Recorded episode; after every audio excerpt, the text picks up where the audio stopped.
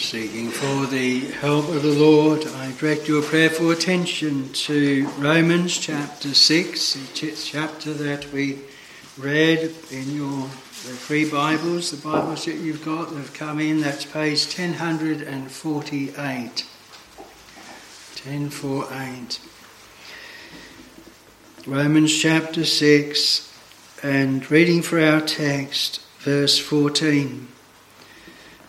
For sin shall not have dominion over you, for ye are not under the law, but under grace. Romans chapter six and verse fourteen. All of us here are sinners, and so what we have in this word of our text, which is a beautiful promise, not an exhortation, not a direction, but a beautiful promise from the Lord. Sin shall not have dominion over you, should be of a concern for us each, that we are the characters to whom this promise is made. The Apostle Paul, in writing to the Romans, is very, very methodical in how he sets forth the truth of God. Each chapter unfolds some new aspect of the truth and the way of salvation. He begins in chapter one of setting forth how men, even that do not have the Word of God, are without excuse in believing in God because of themselves, because of how we are made. We are made in the image of God, fearfully and wonderfully made. And when we see creation and see how beautifully uh, everything works together, then God says that that shows forth my work. It shows that there is a creator, there is one who made us, and this is then set before us as a reason why we should believe in a God that made the heavens and the earth, made us and formed all things. And then there's an opening up of what sin is. Sin is a transgression of the law of God. Our first parents sinned in Adam and Eve, in disobeying God, in rebelling against God. The Lord said, "In the day that thou eatest thereof, of the forbidden fruit, thou shalt surely die." And as Eve and Adam listened to Satan, rebelled against God, then they sinned. Death entered into the world. Death spiritually first, so that they lost their communion with God. They lost their ability to know the things of God. And death literally. And so man must die because we are under the sentence of death. And the apostle then, he sets forth, well, why was the law of God given? And he tells us that the law was given so that sin does appear sin. Where there is not a law, sin is not imputed. If our lawmakers in this land want to be able to bring people to court or to Uh, lock them up for crimes, they've got to have a law stating what that crime is and to clearly show that they've broken that law, and then the law also must prescribe what is the sentence against that law. And so this is why the law of God is given, why it was given on Moses uh, at Mount Sinai. Not that we should obtain salvation, not that we should get to heaven by the deeds of the law or by obeying that law. We've already broken it. We're already under the sentence of death. But it is a means of bringing the whole world in guilty before God. is vital that we realise that we are sinners. We are born in sin, shapen in iniquity. Sin works in us and about us, and eventually we shall die because we are sinners. And then after death, the judgment, and we must stand before God's judgment throne. And so the Apostle Paul sets forth that that is the purpose and reason, that all the world might be brought in guilty before God. So then in chapters four and five, he sets forth how it is that a man can be justified. How can a man be saved? How can he be made right with God and be delivered from the sentence of death? And he sets it forth as it is justified by faith in the Lord Jesus Christ. Through the coming of the Lord Jesus Christ, made truly man, truly God, and by his sufferings and by his death, fulfilling the law and making it honourable, bearing the sins of his people, that he brought in an everlasting righteousness for them that believe. It is the Lord's work that puts away the sin of his people. He hath laid on him the iniquity of us all. So the way that we are saved is through faith in Christ, and it is through the grace of God, the free, unmerited favour of God, quickening us into divine life, passing by us and bidding us live, and giving us firstly to know we are sinners, and then to showing how that he has suffered in our place and removed the sentence and condemnation due to sin. And so that is the lead up to the chapter where our text is, because the apostle then, he, in each time, he is anticipating a reaction from those that he's writing to. When they're told that by the deeds of the law no man can be justified or accounted free from guilt, their reaction is, well, how can we then be saved? How can a man be saved? So then he tells them. And then when he has told them that it is by grace ye are saved, through faith, that not of yourselves, then he poses another question that people might say, if it is by God's grace that we are saved and not by our works, then why don't we just still keep on sinning? Why don't we just live as we please? Just continue in that way, because that's not how we are saved. It doesn't matter. So that is what he addresses in Romans chapter six. And he uh, says in the in answer to this question, what shall we say then? Shall we continue in sin that grace might abound? God forbid. How shall we that are dead to sin live any longer therein? And throughout this chapter is the arguments as to why God's dear people, why they should live holy, godly lives and not desire or even want at all to live in a way of sin.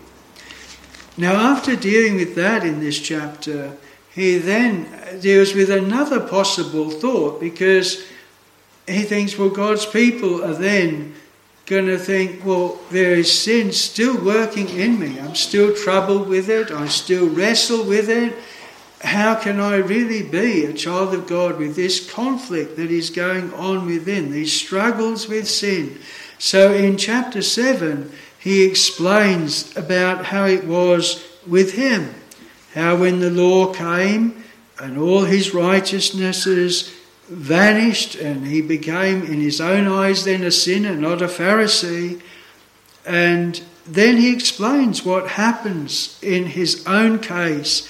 He says that the law is spiritual, I am carnal, sold unto sin. And he says, the good that I would not, the good that I would, I do not, and the evil that I would not, that I do. O wretched man that I am, who shall deliver me from this body of death? He says, if I do that which I would not, it is no more I that do it, but sin that dwelleth in me. And so then he gives the real conflict that is going on in the lives of God's dear people between sin and what they want to do, what they want to be in Christ, and what they find in their own evil heart. And he gives the answer, I thank God through Jesus Christ our Lord. So then with the mind I myself serve the law of God, but with the flesh the law of sin. And so when we come then to the text and the uh, passage before us, we have a before and after conversion look at what sin is. Before conversion, we break the law of God and it doesn't trouble us. Maybe it does because of our upbringing, but we do not really resist it or struggle against it. Sin has dominion over us. It just pushes us to whatever our own hearts want to do. The Word of God says the heart is deceitful above all things and desperately wicked. Who can know it? That we go forth from the womb speaking lies. We are full of wounds and bruises and putrefying sores. And yet by nature we do not feel it. We do not know it. And I remember questioning my own mother of our hymn in our hymn book, hymn seventy-six. At peace with hell, with God at war, in sin's dark maze they wander far. I remember saying to her, the hymn writer's got that wrong. We, we should not, that should be at peace with God, with hell at war, not the, not the other way around. But I didn't know my own heart. I didn't know how averse to holiness and the things of God my heart was.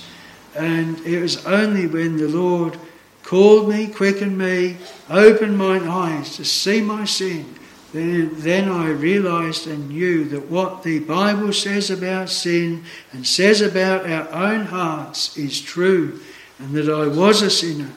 And so before conversion, sin is in us and we go along with it. After conversion, sin is still in us, but it is not to have dominion over us. We are delivered from the dominion of that sin. It does not have its sway. It does not have its free course without resistance.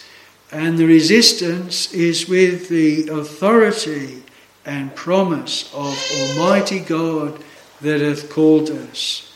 Perhaps some example, and those of you who know the Word of God and you think of the book of Esther, when Haman first was able to get the king, Ahasuerus, to make a decree that the Jews would all be slain on a certain day. And the Jews were in great distress and great sorrow because there from the king was a decree of death. And that decree could not be changed. The law of the Medes and Persians, that could not be changed. But then we have the intercession of Esther. We have the decree not taken away, but another decree made, that the Jews then, with the authority of the king, could resist the enemies coming against them. They could fight. They were still going to have the enemies come. They were still going to be under that threat. But now they had the authority of the king so that they could fight for their lives. And then we read, even before that day came, even before they had dominion over their enemies, that there was joy and gladness with the Jews because they had the king's authority to fight. And that is the same in the gospel. It's like from the same king, there is first the sentence of death, and then from the same king, because of what Christ has done, there is the decree allowing the people of God, or charging the people of God, to resist the devil, and with the promise he shall flee from you. And that authority from God makes all the difference. And so in this chapter the apostle then is speaking of how we that know the law, who know the Lord, should react and should deal with sin in our members and in our lives. I want to look briefly at three points. Firstly, the promise to all believers. Sin shall not have dominion over you. And secondly, the reason is in our called state. Our text says, "For ye are not under the law, but under grace." And thirdly, the obedient walk by grace that is the means of the promise being fulfilled.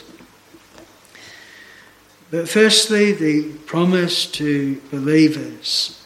As we said at the beginning, this is a beautiful promise, and may nothing take from it for the people of God. Sin shall not have dominion over you.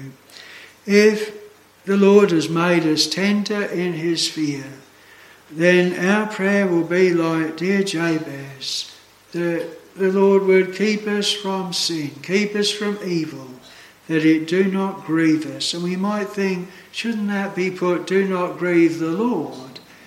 But it is put in the way, do not grieve me. And it's a, a blessed token for good.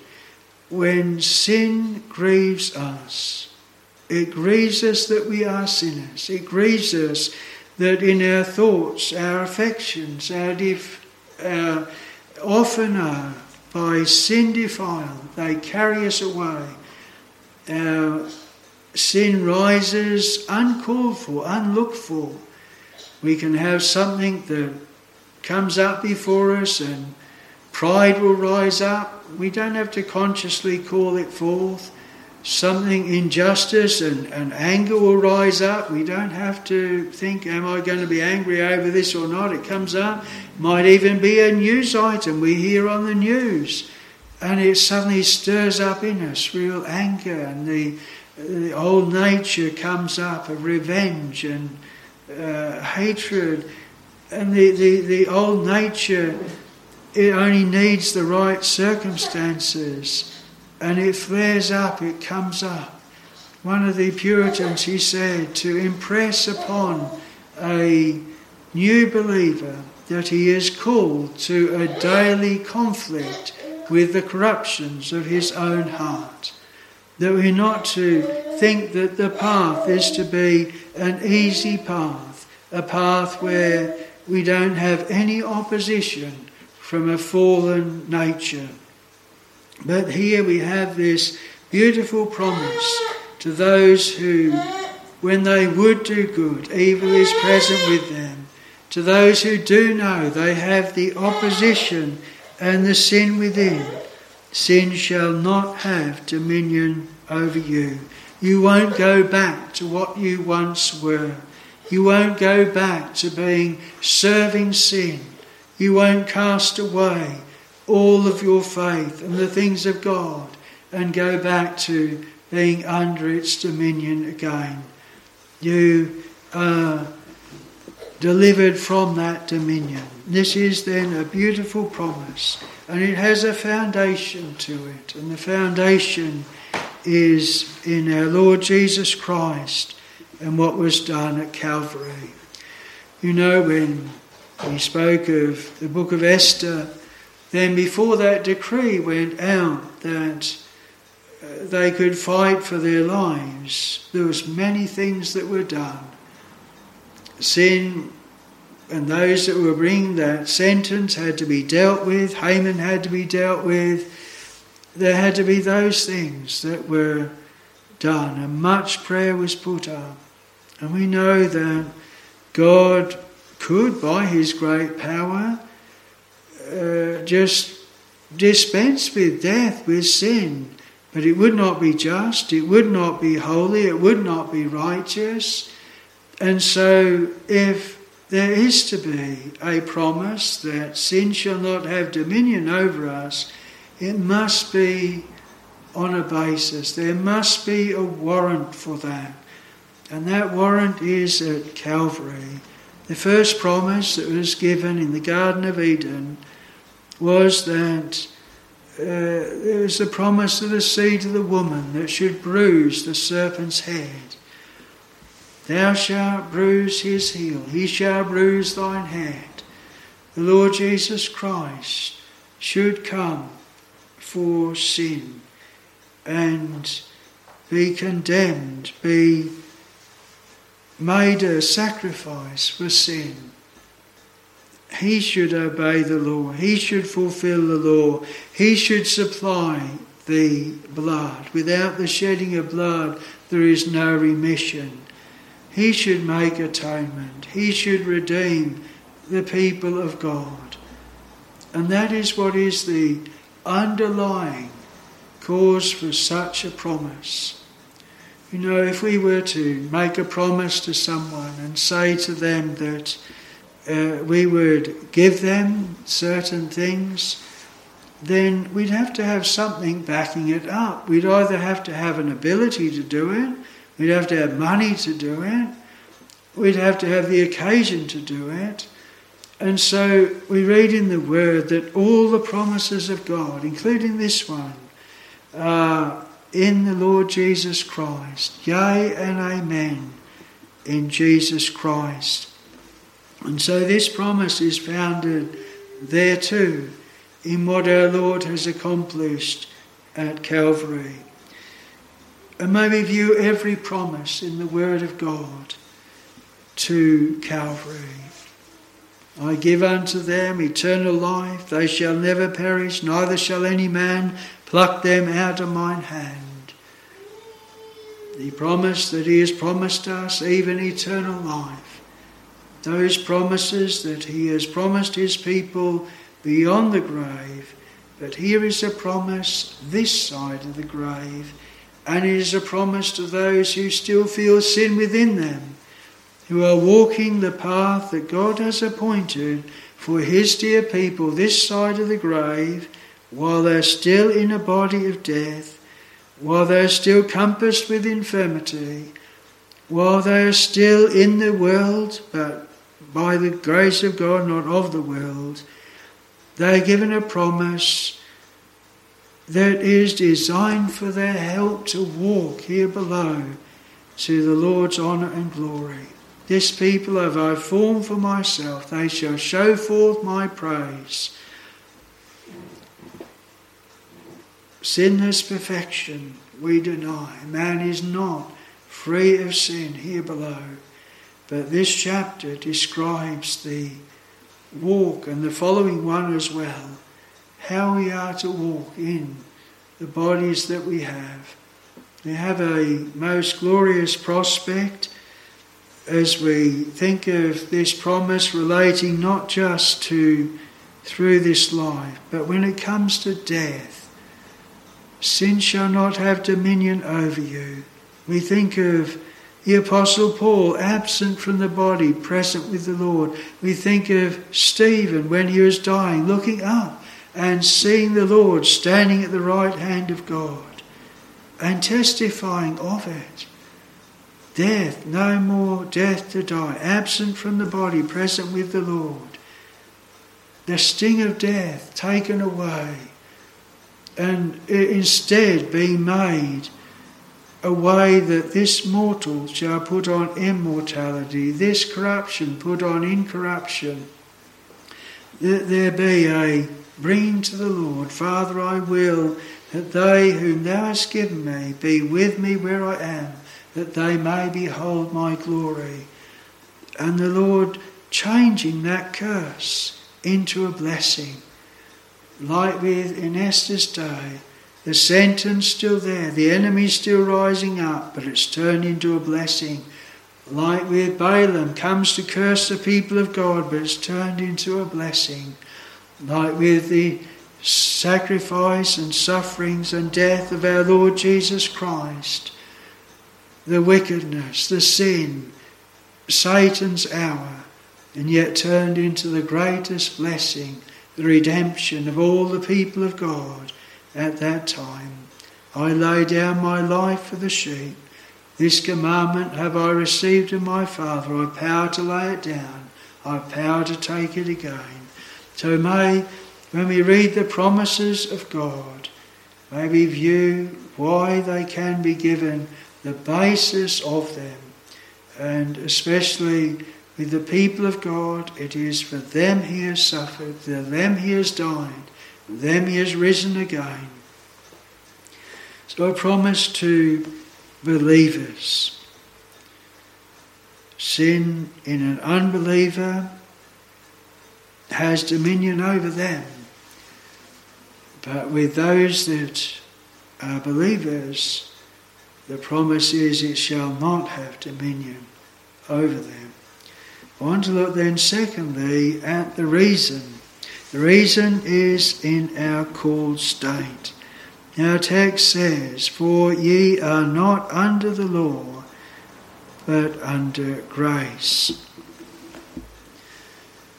This is a description of those that are saved by God's grace. Paul says to the Ephesians, "By grace ye are saved through faith, and that not of yourselves, it is the gift of God." When Paul writes to the Galatians, he says that the law is our schoolmaster unto Christ. In Romans seven, the following chapter, he says, "I was alive without the law once, but when the commandment came, sin revived, and I died. And the commandment which was ordained to life, I found to be unto death."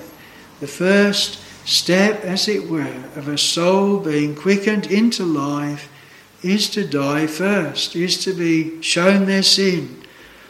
Nebuchadnezzar, when he had a dream, and he knew he had a dream, but he couldn't remember the dream, he asked his wise men to tell him what the dream was. And he says that, "Show me the dream, and I will know that you can tell me the interpretation thereof." He accused his wise men of preparing really lies to tell him. If he told them the dream, they'd just make up an interpretation. But the principle is a very good principle, especially applied to grace. Because Daniel, he was able, through God revealing to him, he was able to tell both sides. He was able to tell the dream and tell the interpretation. And in the way of grace, you show me a person that God has convinced of sin and shown them their sin, shown them their malady, shown them what they are in need of and that the sentence of death that they're under. And it is the same God that convinces of sin, that gives life to know that they are dead in the first place, is the one that will give the remedy to sin and deliverance from it. It is God's work both, and it's vital to remember that. When the Lord first worked in my heart and gave me spiritual life, it was some four years before I was baptised, and it was so many months before the Lord first blessed me. But the first was to open my eyes, to see myself as a sinner. And wherever I went in the Word of God, it was, even in the Gospels, it condemned me. It brought me in as guilty, as if the Lord shut up the Gospel. I couldn't see it, couldn't see it in the Bible. All I saw was everything to condemn me. And then the time came that the Lord turned that around. And even in the law I saw the Gospel. Even at Mount Sinai I saw in the unbroken tables that fulfilled in the Lord Jesus Christ.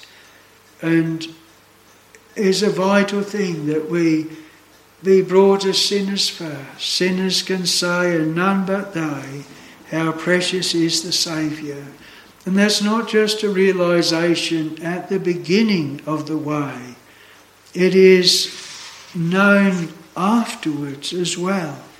Paul, when he writes in chapter five, he says then, "God commendeth his love toward us, in that while we were yet sinners, Christ died for us." And uh, he says, when we were without strength, in due time Christ died for the ungodly. And he's telling them in chapter five that if while we were yet strangers to the Lord, and while we were in sin, the Lord passed by us and bid us live, how much more being justified or by being quickened and made alive shall we be saved through his life? And it is only really God's people that know what sin really is. And for their comfort, for their help, they're the ones that need a very clear view of how that sin is dealt with in Christ, and how though they remain as sinners, that it will not have dominion over them. And the reason here is the called state of God's children. They're not under the law. Yes, we still have regard to the law. There's a curse on every one that turneth away his ears from hearing the law, because by the law is the knowledge of sin. And if we are to walk in this chapter six, then we are to know what sin is.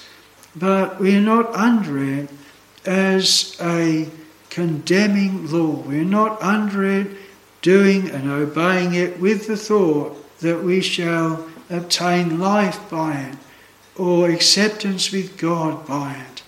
We might have two people and they both do the same deed.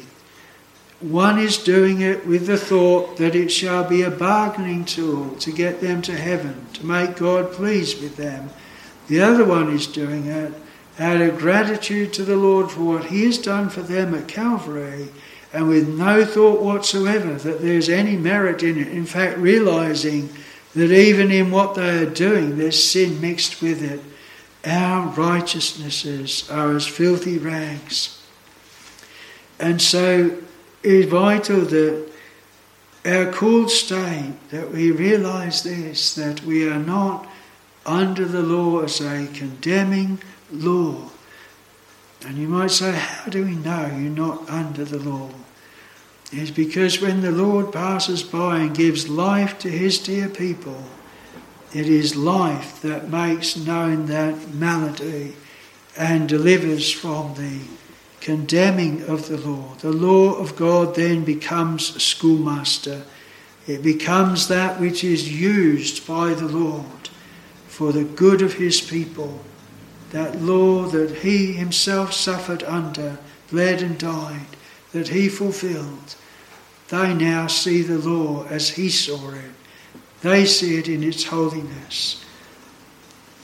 And now also that which they've received is by God's grace. The Lord freely imparting to his people the blessings and benefits of his death. And it is vital to realise that state, the different state of the people of God. Everything is freely given to a child of God.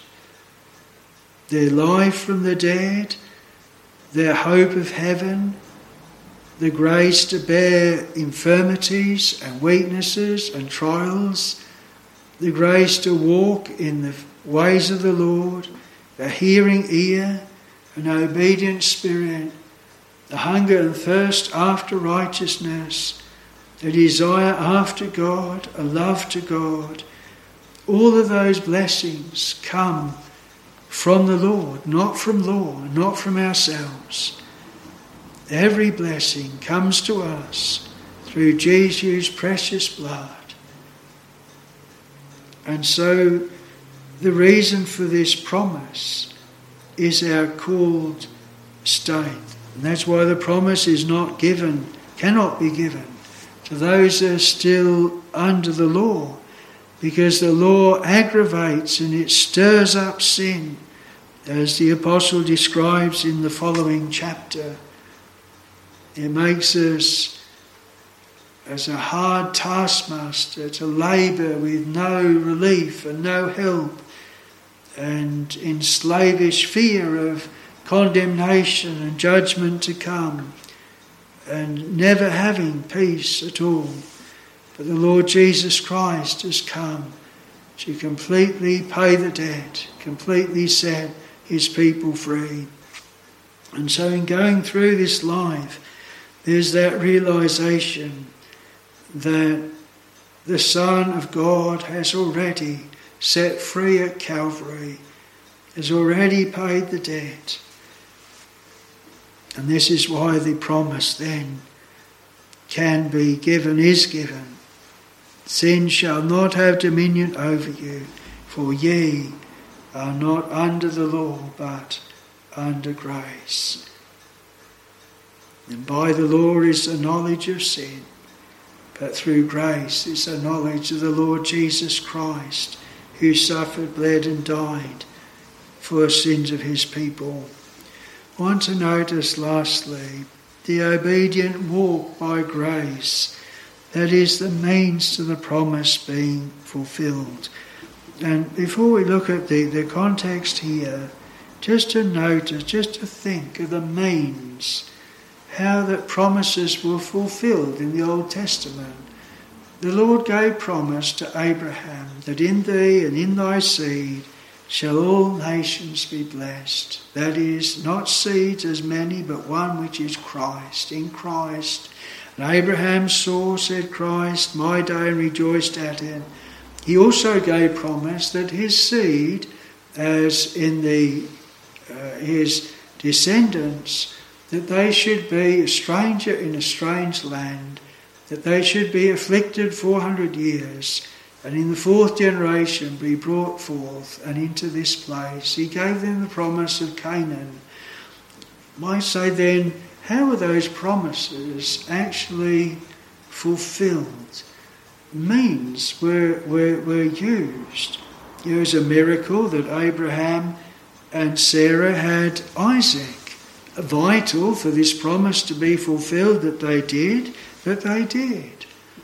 And then when Isaac is to have a wife and the servant is sent to, to get a wife, the very clear direction of God in leading him to the house of his master's brethren and to Rebekah, uh, then Bethuel and Laban, they say the thing proceedeth from the Lord. And yet there were means. Abraham's servant went there. And there were means, of course, of prayer. How Abraham's servant made such a matter of prayer as to those that were coming out to the well at that time, and that God would show whom he had appointed for his master's son. He knew there was an appointment, there was a wife, and he was directed to where that wife was. Then we think of how was it that that promise to Abraham about his seed being a stranger in a strange land, how would that be fulfilled? And we see the life of Joseph and how they came then into Egypt, then how they to be brought out of Egypt. And then we have the life of Moses and all the things that happened, the decisions by his parents, the acts by faith, what happened with Pharaoh, what happened in the backside of the desert, and those things are happening and the promises are being fulfilled. The Lord then uses means. We go to Calvary, the greatest promise of all. How was that fulfilled? Ye have taken and by wicked hands crucified and slain him that was delivered by the determinate counsel and foreknowledge of God. The Romans were used. The enmity of the Jews were used. These things were the means. It didn't excuse sin. It didn't excuse the way they were acting.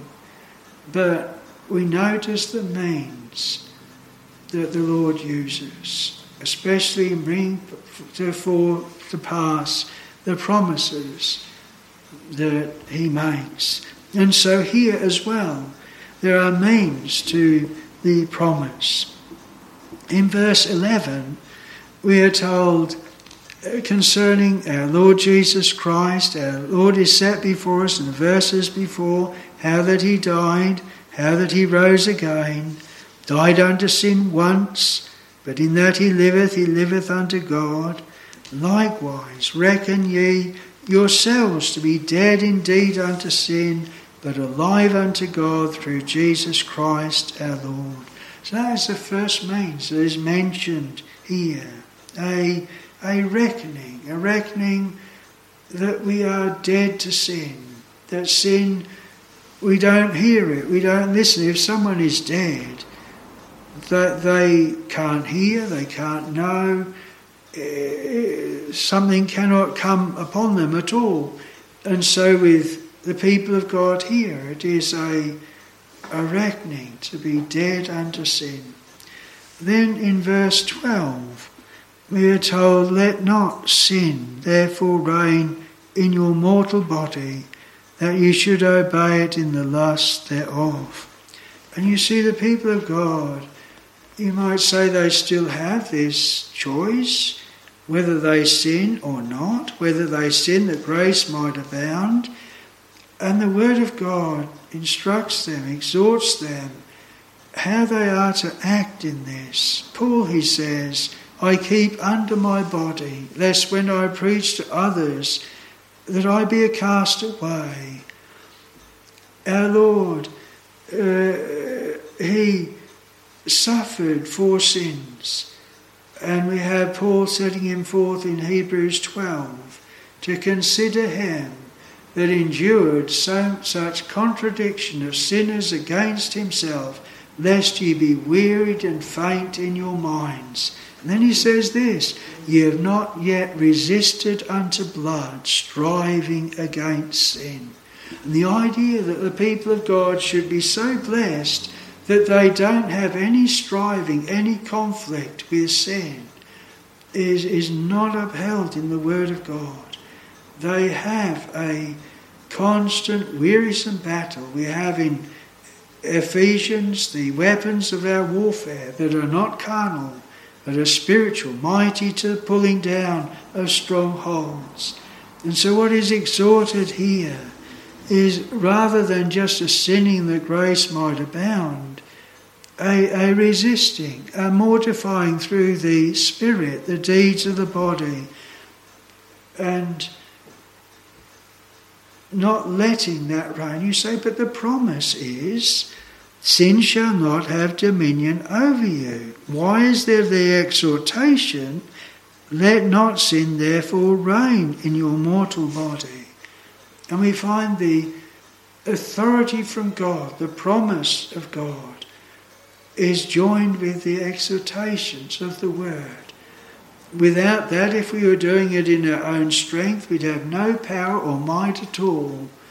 But with the Lord, then we have that strength. Resist the devil.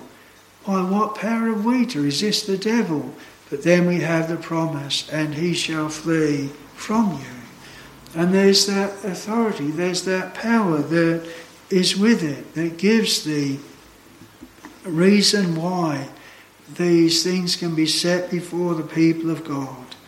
In verse thirteen, neither yield ye your members as instruments of righteousness unto sin. And uh, we, we think of our members, our hands, our feet, our eyes, uh, and how in unregeneracy, well, we think of the Apostle Paul. He used his all his body to hale men and women to prison. Everyone who called upon the name of the Lord Jesus Christ. And after conversion, he certainly wasn't using his hands, his feet, his mouth, his energy to condemn them, but to edify them and to support them and strengthen them and to preach to them. And he was using his body in a very, very different way. And that is what is set before us here. The grace of God makes a real change in a person. And in that change, there's really a daily evidence of the life of God within. And so then we have the remainder of this chapter from verse sixteen right through to, to the end of twenty-two of the picture of a servant. Uh, know ye not, in verse sixteen, to whom ye yield yourselves servants to obey, his servants ye are to whom ye obey, whether of sin unto death or of obedience unto righteousness. Really the whole chapter is a real encouraging for the people of God to walk in obedience to the Lord in the midst of real opposition from a deceitful evil heart, sin within, a tempting devil without. And you say, but my poor obedience, sin is mixed with everything. Well, he shows in the next chapter on that. But what a blessed thing uh, to be desirous to serve the Lord. This people have I formed for myself, they shall show forth my praise. His servants shall serve him. And we are to be mindful of whom we serve. Sin is a constant adversary for the people of God, but we are to be directed constantly to Christ, to Calvary, to his precious promises and the blessings that flow to us through his precious blood. Some will think, well, as long as we are saved by the Lord to go to heaven, is not that enough? But if we are truly called, that beautiful name given our Lord, his name shall be called Jesus, for he shall save his people from their sins, will be very much related to this life, that we might be saved from our sins and walk in sweet fellowship with the Lord and with his people, and be helped to fight that good fight of faith and lay hold upon eternal life. Well, may this promise be sweet to us, especially those who know what it is to know the hell within, the sin within, and to know the need of the authority of heaven to fight against that evil sin and to seek that which is pure and holy from above. May we be truly his servants and obey his voice and all his will esteem. The Lord add his blessing. Amen.